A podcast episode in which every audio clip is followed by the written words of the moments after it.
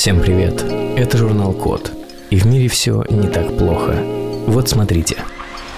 Компания из Японии Такаратоми создала куклу спутника для людей преклонного возраста. Называется эта кукла Амитян, и она может распознавать лицо владельца и вести беседы по душам с конкретным человеком. Что в целом логично, чтобы вести беседы по душам, нужно определить, что за конкретно душа перед тобой сидит. Работает это следующим образом.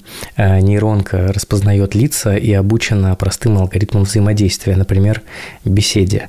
Э, помимо этого, кукла может и даже петь. Э, камера для распознавания встроена в брошь на груди, и кукла также способна определить, когда амитян обнимают, вероятно, потому что камеру просто закрыли во время объятий. Амитян создали для людей старше 65 лет. Из 36 миллионов э, пожилых людей в Японии, по крайней мере, 6 э, живут одни, а это значит, что общения им крайне не хватает. Аметян в будущем должна решить эту проблему, и, судя по всему, есть шансы, что получится. А самое важное, что я хочу отметить, Аметян обучена, заметим, простому алгоритму, например, беседе. Жаль, что не все люди обучены этому простому алгоритму. Кажется, роботы начинают нас уделывать.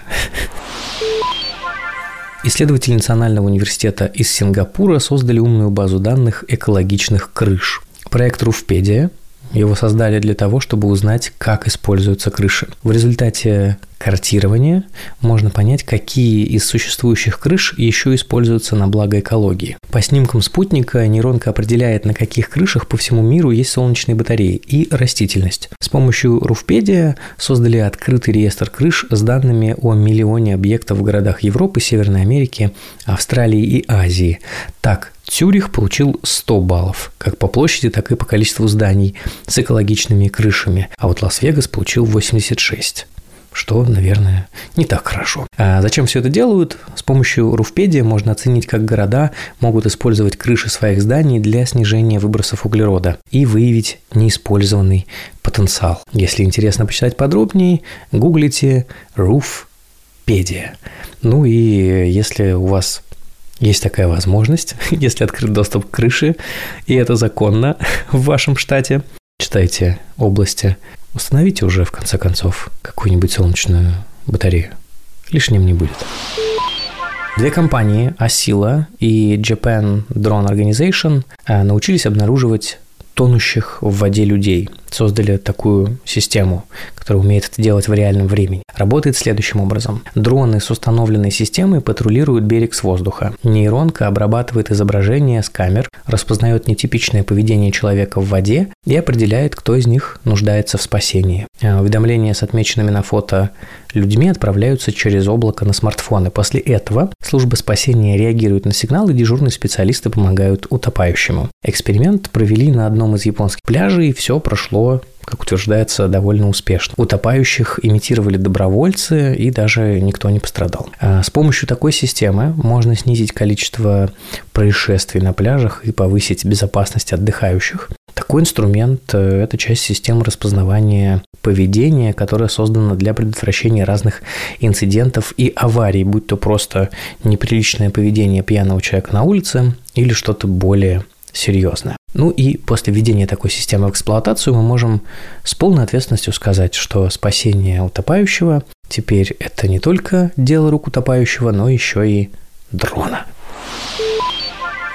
Исследователи Массачусетского технологического института и Питтсбургского университета из США а, работают с нейронками а, и утверждают, что нейронки будут теперь работать не быстро, а точно. Есть такая проблема. Модели машинного обучения могут выдавать неточные прогнозы, когда полагаются на простые характеристики набора данных, а не на их истинную природу. Это быстрее, но менее надежно. Например, модель может научиться распознавать изображение коровы по зеленой траве на фотографии, а не по сложным формам и узорам этой самой коровы. Ну и что понятно, в некоторых случаях она действительно будет угадывать, что это корова, а в некоторых случаях на траве окажется другое животное. А если нейронка таким образом определяет заболевание по медицинским снимкам, она может ну и тут э, есть откровенная проблема. Если неправильное распознавание коровы большого вреда не нанесет, то нейронка, которая таким образом определяет заболевание по медицинским снимкам, может поставить неверный диагноз. Поэтому э, ученые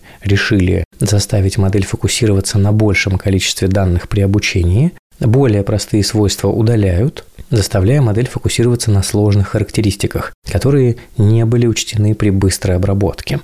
Метод основан на неявном изменении функций и не полагается на человеческий вклад в обучение модели.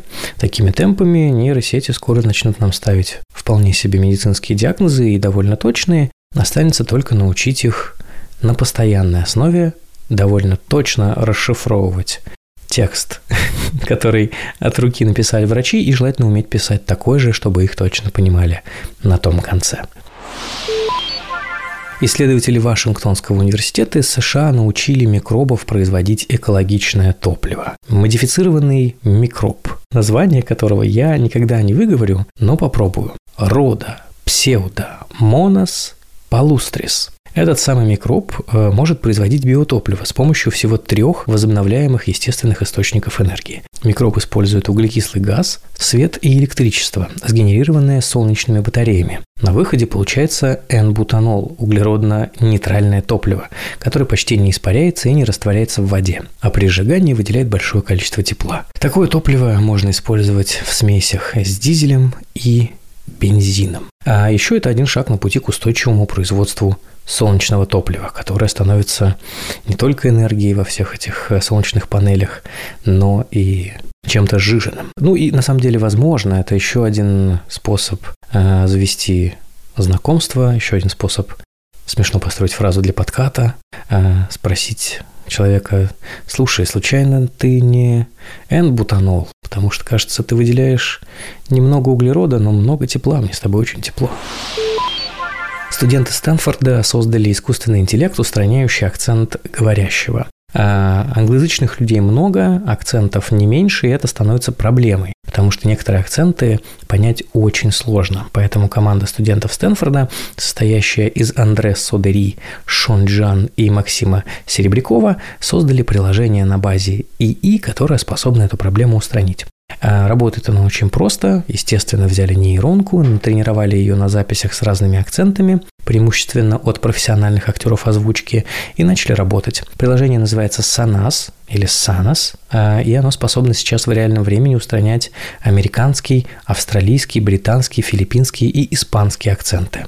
Ну и сделано это, естественно, для того, чтобы все англоговорящие люди во всем мире понимали друг друга, что особенно важно на деловых переговорах и, наверное, в экстренных ситуациях. Если интересно попробовать, то погуглите Senas или зайдите на их сайт senas.ai. Инженеры из Массачусетского создали алгоритм, который учит роботов мешать и помогать. Роботы уже способны на разные социальные взаимодействия друг с другом, теперь они учатся концепции мешать и помогать. А работает это следующим образом. Создали нейронку, которая создает убедительную симуляцию. В ней один из роботов наблюдает за действиями другого, пытаясь их распознать, а затем помогает или мешает ему в зависимости от собственной задачи. Это позволит роботам более эффективно взаимодействовать между собой. Самое главное, когда у нас появятся такие домашние помощники, нужно их как-то правильно настроить, чтобы когда мы им говорим «не мешай», они продолжали в зависимости от задачи, нужно им мешать или помогать. В любом случае, роботы теперь еще и, не знаю, с детьми или животными могут посоревноваться. Или кто у нас там еще обычно мешает что-то делать. Привет мешающим роботам. Не мешаем вам развиваться. Продолжайте. Спасибо за внимание. Заходите на сайт thecode.media, подписывайтесь на журнал Код в социальных сетях, подписывайтесь на этот подкаст, ставьте звездочки и оставляйте отзывы. Так нас услышит больше людей. С вами был Родион Скрябин. Всем пока.